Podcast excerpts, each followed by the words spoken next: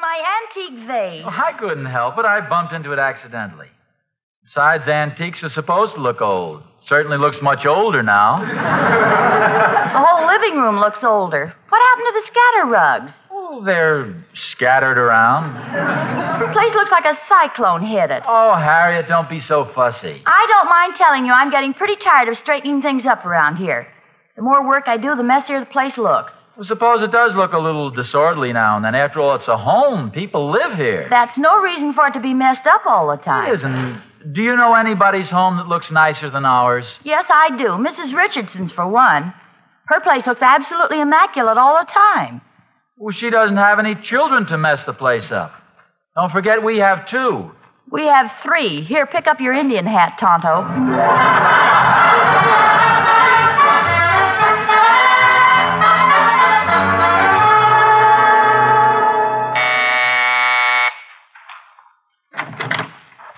Hello, Mrs. Nelson. Oh, Mr. Richardson, come in. Thank you.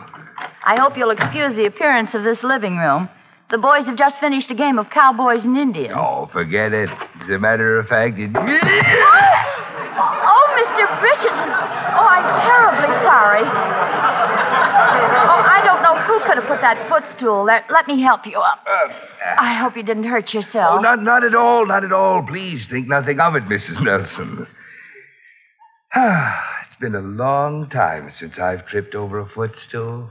I have a chair, won't you? Yeah, thank you, but I really can't stay. I just stopped by with this issue of good housekeeping.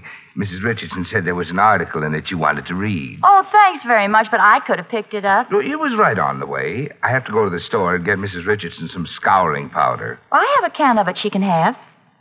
We buy it by the case.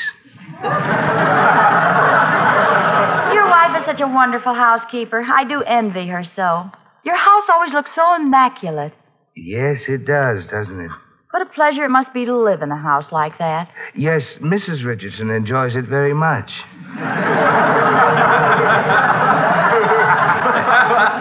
she used to be a bacteriologist, you know. Oh, please sit down. You can stay for a few minutes, can't you?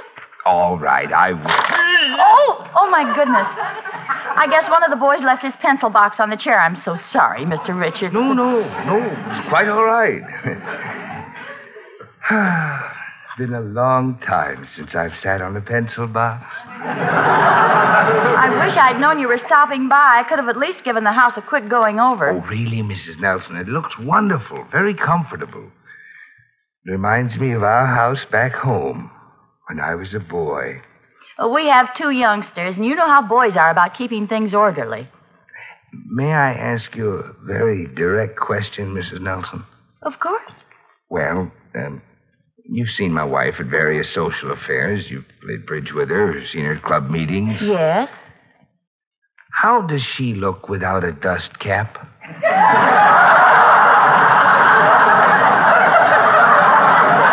She looks fine, Mr. Richardson.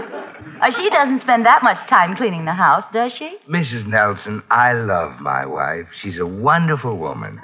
We've been married now for ten years. Ten spotless antiseptic years.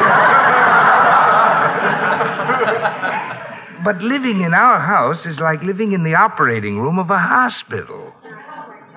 Would you mind awfully if I smoke my pipe? Oh, of course not. Go right ahead. Oh, thank you.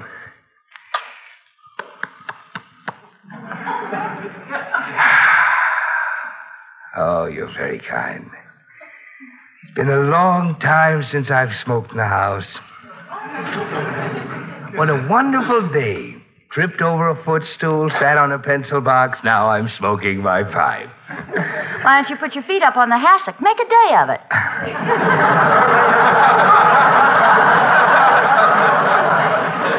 Thank you. Am I keeping you from anything, Mrs. Nelson? Oh, nothing important. I just have to wash the dishes a little later. The sink's full of them. Dirty dishes. Could I see them?